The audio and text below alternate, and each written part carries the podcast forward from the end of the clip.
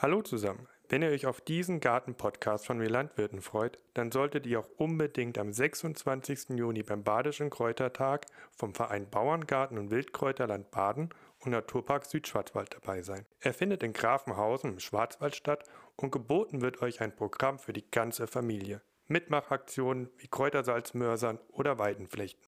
Der vielseitige Markt rund um das Thema Kräuter und Garten wird ergänzt um spannende Vorträge und Kräuterführungen. Der Eintritt ist frei und Spenden sind willkommen.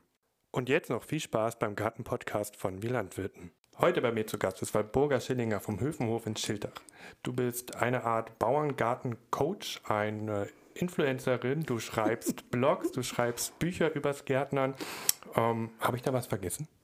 Hm, naja, wenn man, äh, wie soll man sagen, mit, mit Garten unterwegs ist oder so äh, Garten deine Leidenschaft ist, bist du eigentlich auf allen Ebenen unterwegs. Also ja, ich gebe auch Workshops zum Beispiel. Mhm. Ähm, ähm, ich habe auch, wie gesagt, Praktikante im Garten. Also mir ist einfach wichtig, Wissen weiterzugeben. Weil ich finde, ähm, es ist so viel äh, verloren gegangen an, an praktischem Wissen über unsere Ernährung, wie wir uns äh, selber ähm, ernähren können, was früher eigentlich selbstverständlich war. Hätte jeder irgendwie äh, können, hat jeder selbstverständlich gemacht. Ähm, und das wieder ähm, ähm, interessierte Menschen an die Hand zu geben in ganz verschiedene Bereiche und mit ganz verschiedenen Medien auch. Das heißt also, natürlich kennst du dich dann ziemlich gut aus, wenn es ums Gärtnern geht. Ähm, wie ist das bei dir entstanden? Hast du das von der Pike auf gelernt, als junge Frau, junges Mädchen schon im Garten mitgeholfen oder kam da irgendwann so ein Punkt, an dem du dich gemerkt hast, wow, Garten ist mein Ding?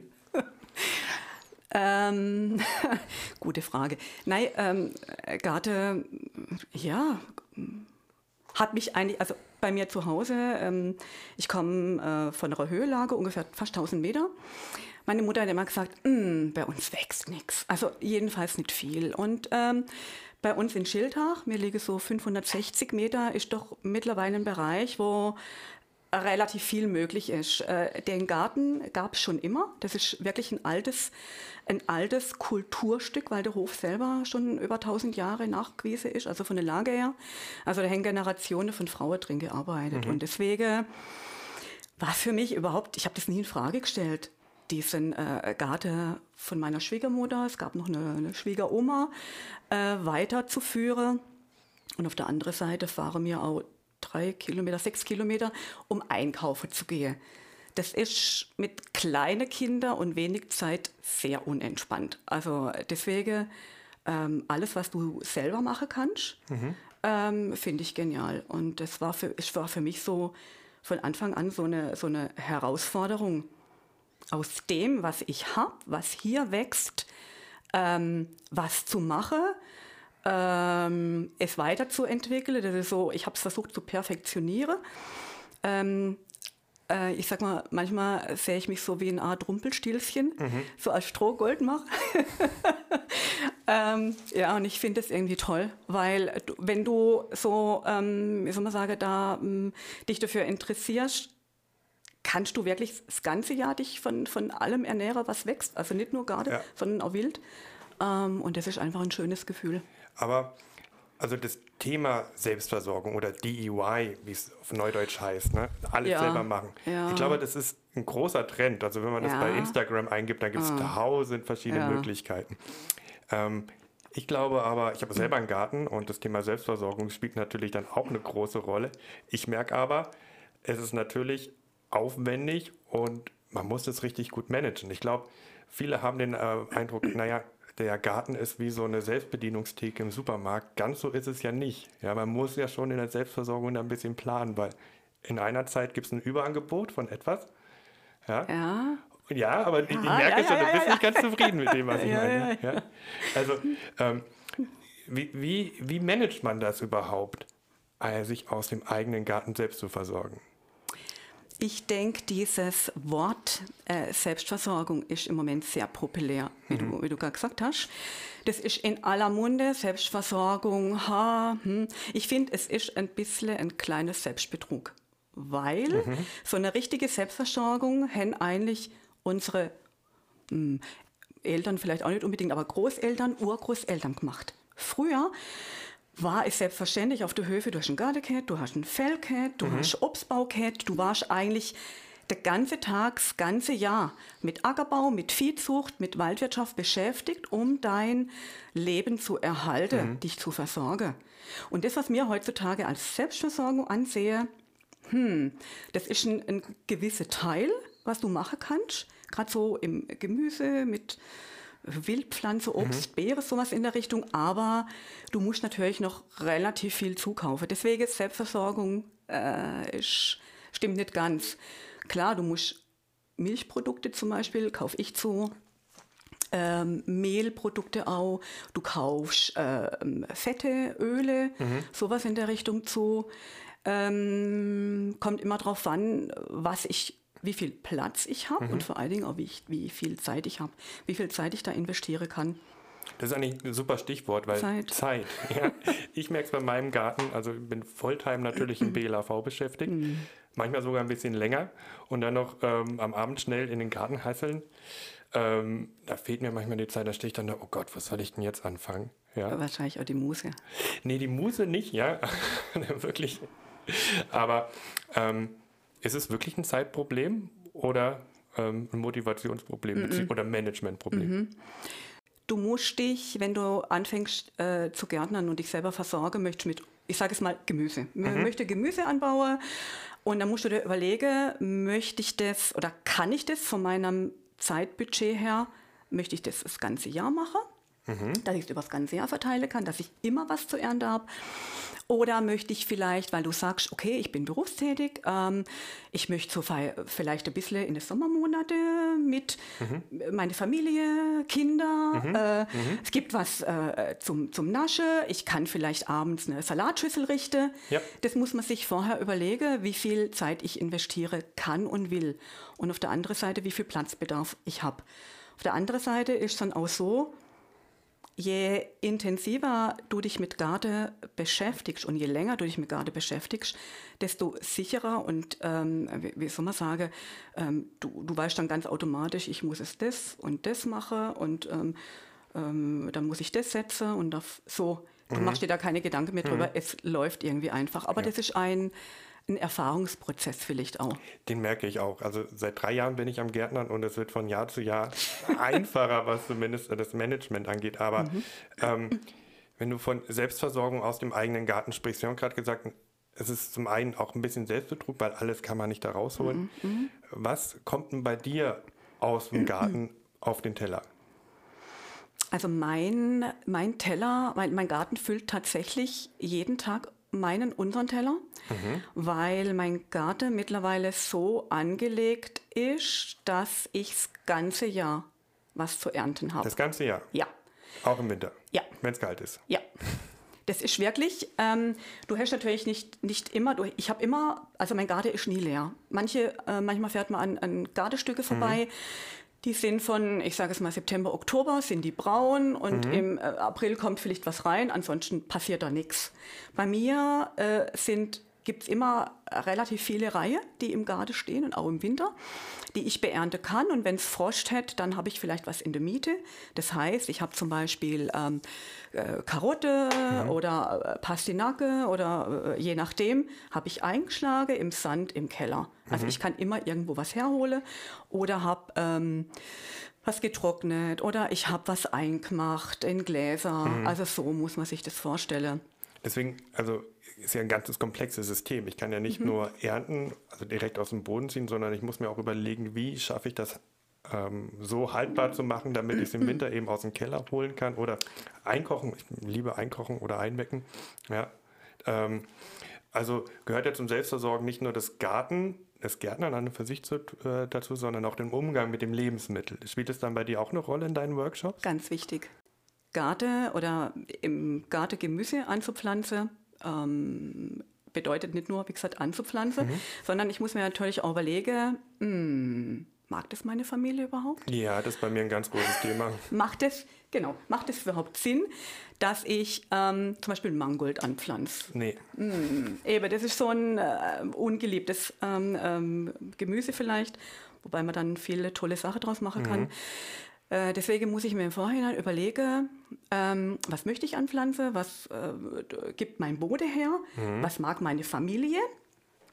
Ähm, und dann haben wir vorher irgendwie mal gehabt, okay, ich habe vielleicht hm, so viel Zucchini angepflanzt. Das hat, glaube ich, ich hab, das Problem hat fast jeder. Oder ich pflanze zu viel Salat auf einmal. Ja. Das ist, äh, das mhm. Management ist auch irgendwie so Thema.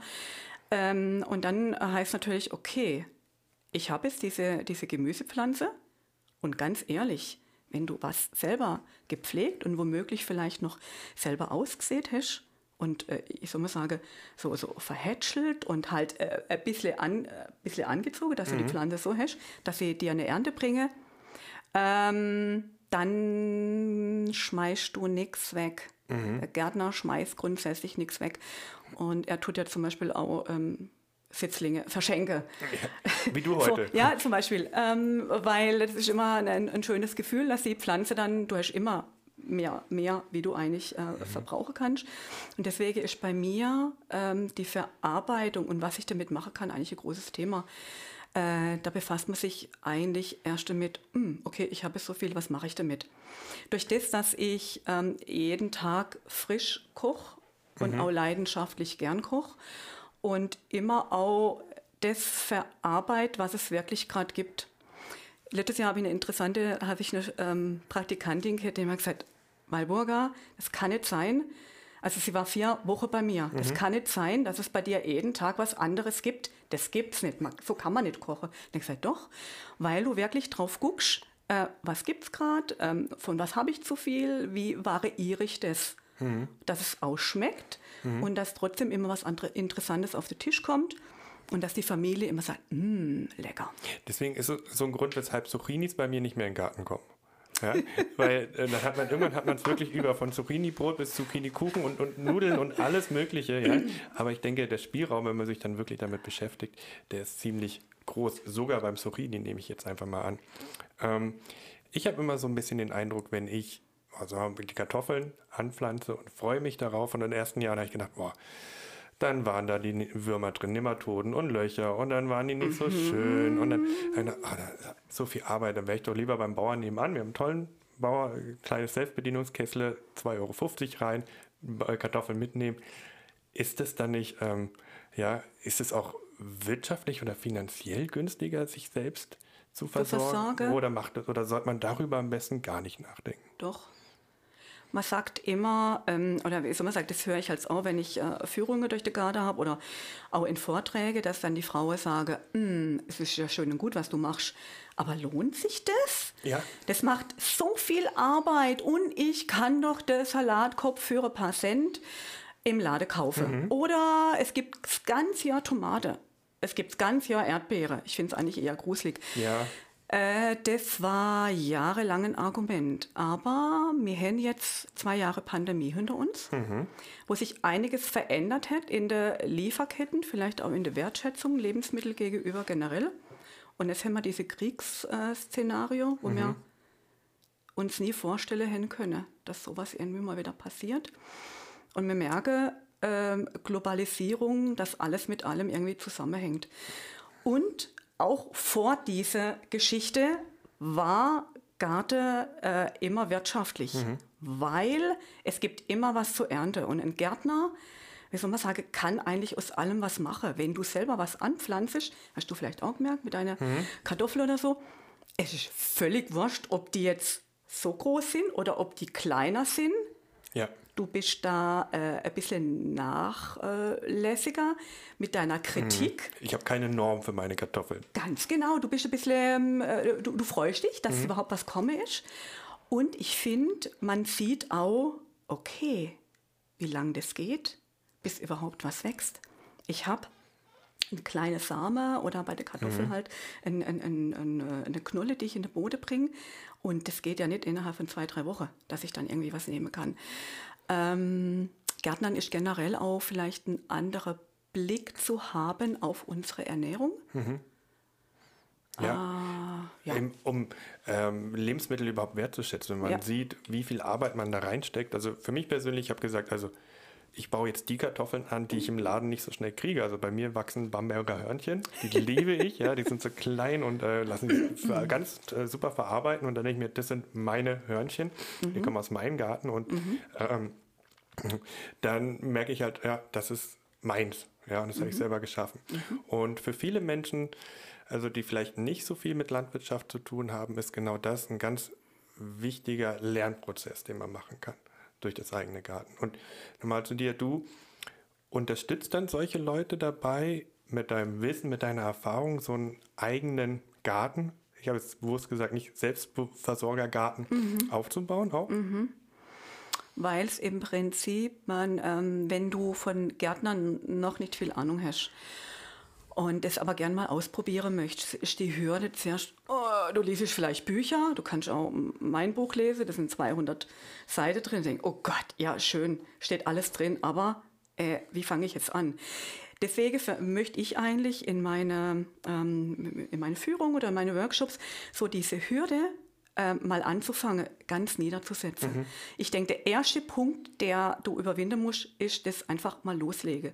Und ganz wichtig, klein anzufangen.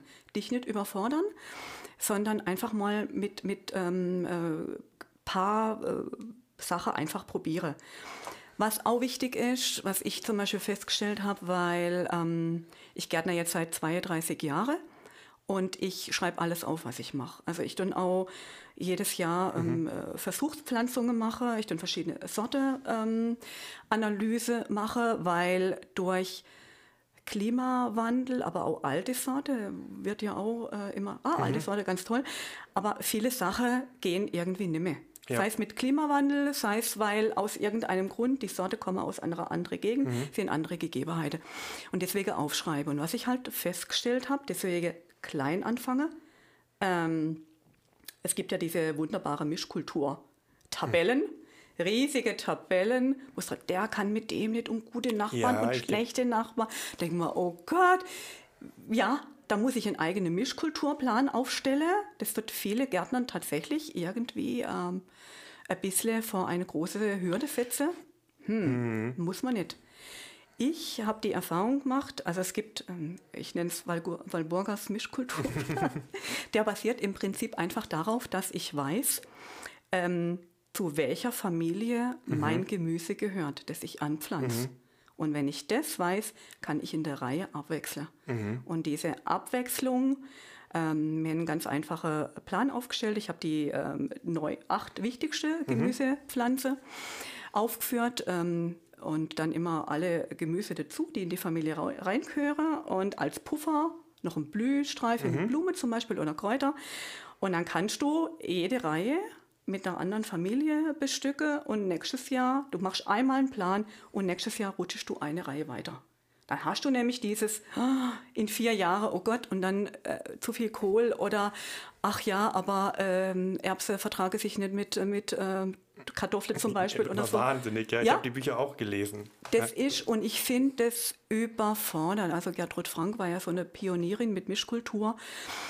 Aber ich habe mich da jahrelang damit befasst. Ich finde es zu kompliziert und ja. vor allen Dingen für jemand, also mhm. für dich jetzt zum Beispiel, du bist berufstätig, du würdest gern was machen und ganz wichtig, wenn du anfängst, möchte ich oder finde ich es wichtig, dass man Erfolg hat. Mhm. Wenn du nämlich gleich beim ersten Mal dir zu viel aufbürdest und dann keinen Erfolg hast, dann hast du keinen Bock mehr das demotiviert dich ja. und das finde ich wichtig. Also ich habe natürlich auch den Vorteil, dass ich durchs Agrarstudium die Grundlagen alles kenne, ne? aber es, ist, es ist nochmal eine andere Welt, der Garten ja. im Vergleich zu ähm, dem Ackerbau. Aber die Grundlagen, und das ist deswegen der, deine Mischkultur, so wie du sie gerade beschrieben hast, das System, was ich mir für dieses Jahr auch ausgedacht habe. Ja, auch als gehupt, hier, der mit dem und ich, das kann ich ja klassifizieren ja, aus der Fruchtfolgeregel kennt man das einmal eins genau. auch noch, kann man ungefähr sagen. genau. Haben wir auch gesagt, eine Pufferkultur mit Blumen, die setze ich auch an. Aha. Ja, und bin gespannt, wie das dieses Jahr funktioniert. Und man merkt schon, ah, wenn man sich so ein bisschen auf Neudeutsch sagt man auch Mental Load vom äh, Gärtnern wegnimmt, indem man sich nicht die ganze Zeit Gedanken darüber macht, welche Zwiebel jetzt neben äh, welchem anderen Zwiebelchen stehen darf oder mhm. nicht. Ähm, läuft das ziemlich viel besser. Aber du hast gerade auch ein Stichwort genannt, das mir, glaube ich, beim Gärtnern so die ersten Jahre ziemlich den Spaß verdorben hat, und zwar Klimawandel. Ja? Ah, ja, großes Also Thema. letztes Jahr ist praktisch alles abgesoffen, wenn es überhaupt äh, mhm. hochgekommen ist. Mhm. Davor ständig Trockenheit. Mhm. Ja, ab, ich glaube, vorletztes Jahr im April kein Wasser. Ja, mhm, ich bin auch nicht der Typ, der dann die ganze Zeit mit der mhm. Gießkanne hinterher rennen mhm, möchte. Ähm, ah, merkst du das auch? Ja, und wie, wie bereitest du dich und deinen Garten auf den Klimawandel vor? Ähm, Thema Klimawandel, okay, mir spüre das seit, ich sage es mal, drei, vier Jahre. Vielleicht diese heiße Sommer, mhm. die man dreimal hintereinander hatte, mit ausgetrocknete Flusspegel, Grundwasserstände sind, wo sind die? Also irgendwie ganz weit weg. Ähm, aber tatsächlich gibt es es ja schon länger. Ähm, und im Prinzip seit diese 32 Jahre, wo ich am Gärtnern bin, merke ich, dass sich viele Sachen, die zum Beispiel meine Schwiegermutter so und so gemacht hat, das hat jahrzehntelang vielleicht funktioniert, funktionieren nicht mehr. Mit Sorten, die vielleicht funktioniert hätten, funktioniert auch nicht mehr.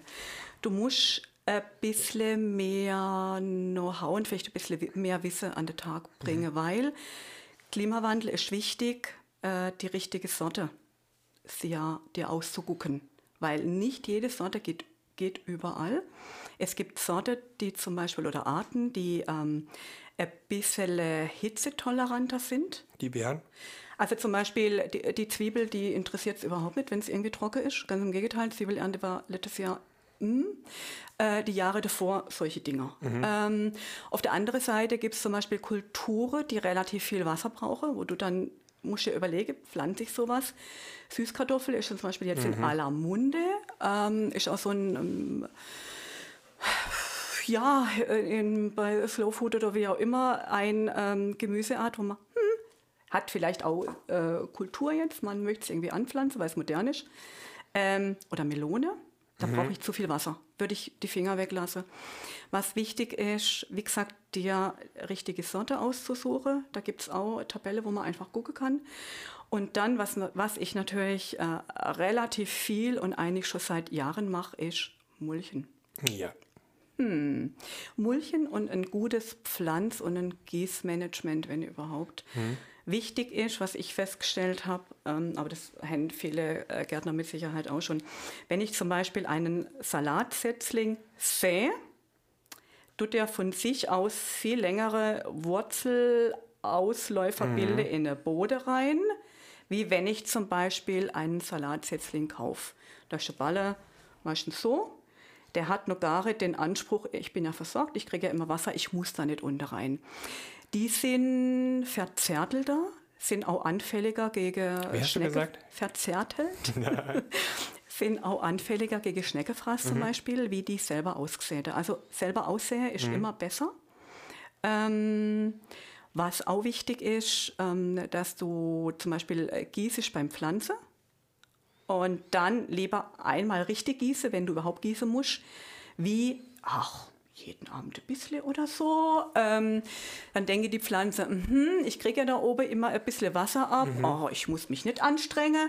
Das langt ja am Abend kommt der Patrick wieder und bringt mir das Wasser. Hm. Nee, das habe ich auch schnell gelernt. Also man darf, man muss die richtig erziehen, die Pflänzchen. Ja, ne? kann man. Die mhm. müssen, die Wurzel wächst zum Wasser. Ja, ja, genau. Und wenn die immer nur oben Wasser hat, dann bleibt sie auch da. Genau. Ja, das sage ich, ich habe, hm, wir haben den Garten nicht alleine. Äh, Freunde von mir sind dann auch immer dabei und okay. die rennen immer hinterher. Sag ich, du musst deine Pflänzchen erziehen. Wie deine Kinder. ja, das ist tatsächlich so. Und was ganz wichtig ist, was wir ähm, aus der Natur ähm, lernen, beziehungsweise verlernt haben, vielleicht zu gucken, die Natur will keine kahle Stelle.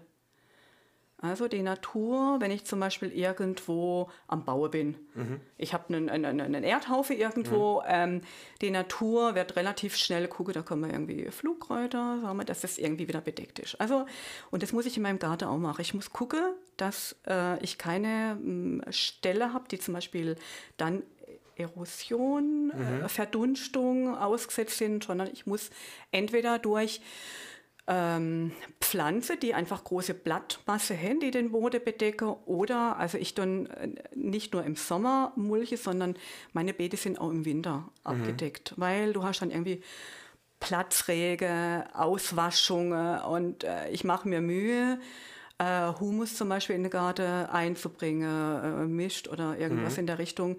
Und wenn ich zum Beispiel einen Winter habe, wo es wahnsinnig viel regnet, dann ist das, hm, wo dann irgendwie? Ausquasche. Mhm. Also das ist ganz wichtig. Mhm. Man muss aber auch, ähm, also Mulchen gewusst wie. Also da, da kann man auch viel falsch machen. neues Buch vielleicht? Nein. ähm, neben Humusaufbau ist aber natürlich auch das Thema, was du gerade angesprochen hast, die richtige Sortenwahl.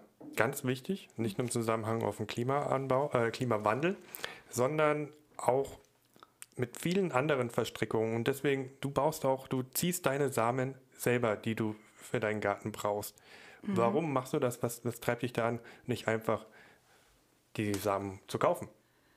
Ähm, also äh, ganz am Anfang war einfach auch Spaß in der ganzen Sache. Es ist aber wahnsinnig viel Arbeit. Auf der anderen Seite ist das, was mir auch immer wichtiger wird oder vielleicht auch irgendwie anfänglich auch angefangen hätte,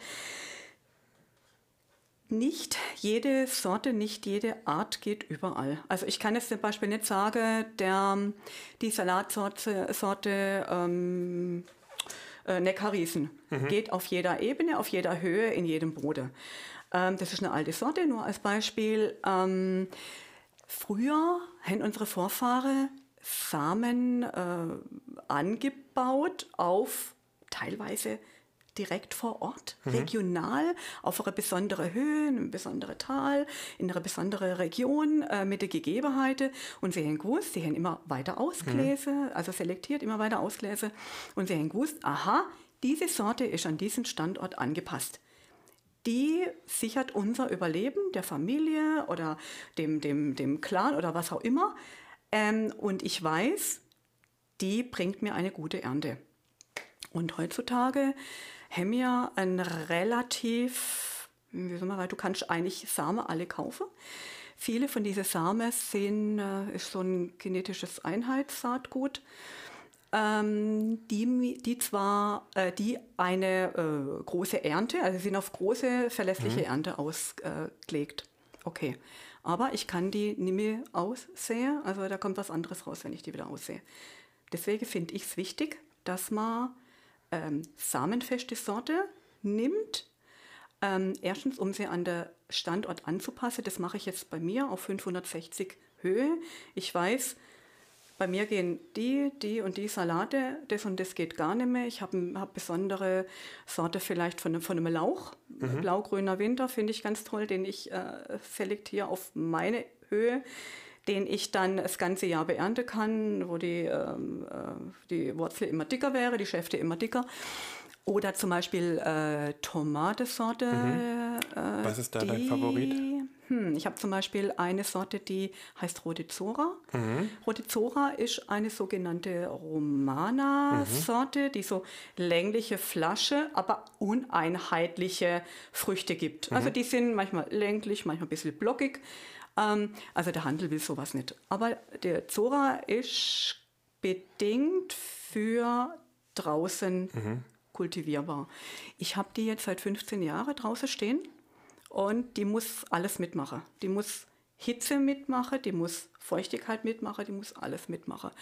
Und deswegen dann weiß ich auch, okay, diese Same, die ich dann wieder nehme, das ist ja, so ein Same ist ja wie so ein kleiner Mikrochip. Ja. Der speichert die ganze Informationen, mhm. ähm, was, was die Pflanze irgendwie erlebt hat in den Jahren. Und deswegen ist es wichtig, solche Sachen immer weiter zu ziehen. Die kommt, also letztes Jahr war Rote Zora perfekt, trotzdem rege ungefähr bis Ende September. Und dann hätte sie tatsächlich auch angefangen, ein bisschen Braunfäule zu kriegen. Mhm. Aber das ist dann okay. Also das ist ja dann auch so, dass man mit der richtigen Sorte sich beim Tomatenanbau auch ähm, das Dach sparen kann? Äh, ja, ja. doch. Es gibt zum Beispiel ähm, was, ähm, wo du auf jeden Fall, äh, was du draußen haben kannst, wo du kein Dach brauchst, sind Wildtomate. Mhm. Ähm, Wildtomate, mh, mm, deswegen mag der Hobbygärtner die vielleicht nicht unbedingt so. Kinder möge die mit Sicherheit, das sind meistens kleine. Mhm. Also die sind nicht besonders groß. Teilweise Johannisbeergröße. Ich habe zum Beispiel rote Murmel, also die hat mm, ja ungefähr so Pfennig- oder Centgröße. Ähm, die können tatsächlich draußen bleiben. Die wachsen sparrig, die muss ich teilweise auch ausgeizen. Mhm. Das gibt dann so ein, so ein, so ein, so ein, so ein Wulst. Die reifen teilweise erst ab August, mhm. aber die bleiben gesund. Mhm. Also wenn man sich das sparen will, ähm, kann man das gerne mal probieren. Ist natürlich dann nichts zum, ist super für einen Salat. Aber wenn du zum Beispiel sagen möchtest, ha, ich würde aber gern noch Tomate trocknen oder ich würde gern äh, Ketchup oder irgendwie ein bisschen mehr Ertrag haben, dann sind die nicht so. Ich probiere sie dieses Jahr aus. Sie sind schon angesetzt. Hast du schon? Ja, die Wildtomaten. Super.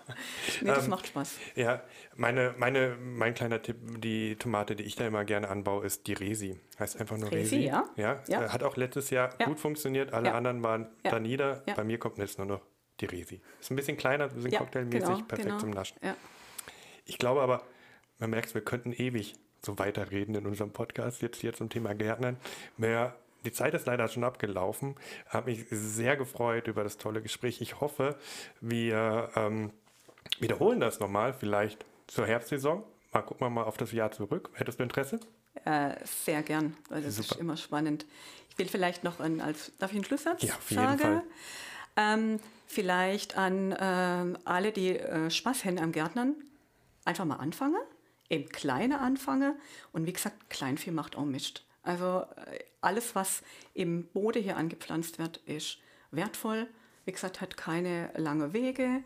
Man sieht, was wächst und äh, man hat was zum Ernten und man kriegt eine andere Wertschätzung unserer Nahrungs- und Lebensmittel. Sehr gern, danke für die Einladung. Vielen Dank, dass du da warst. Und an euch, tschüss und viel Spaß.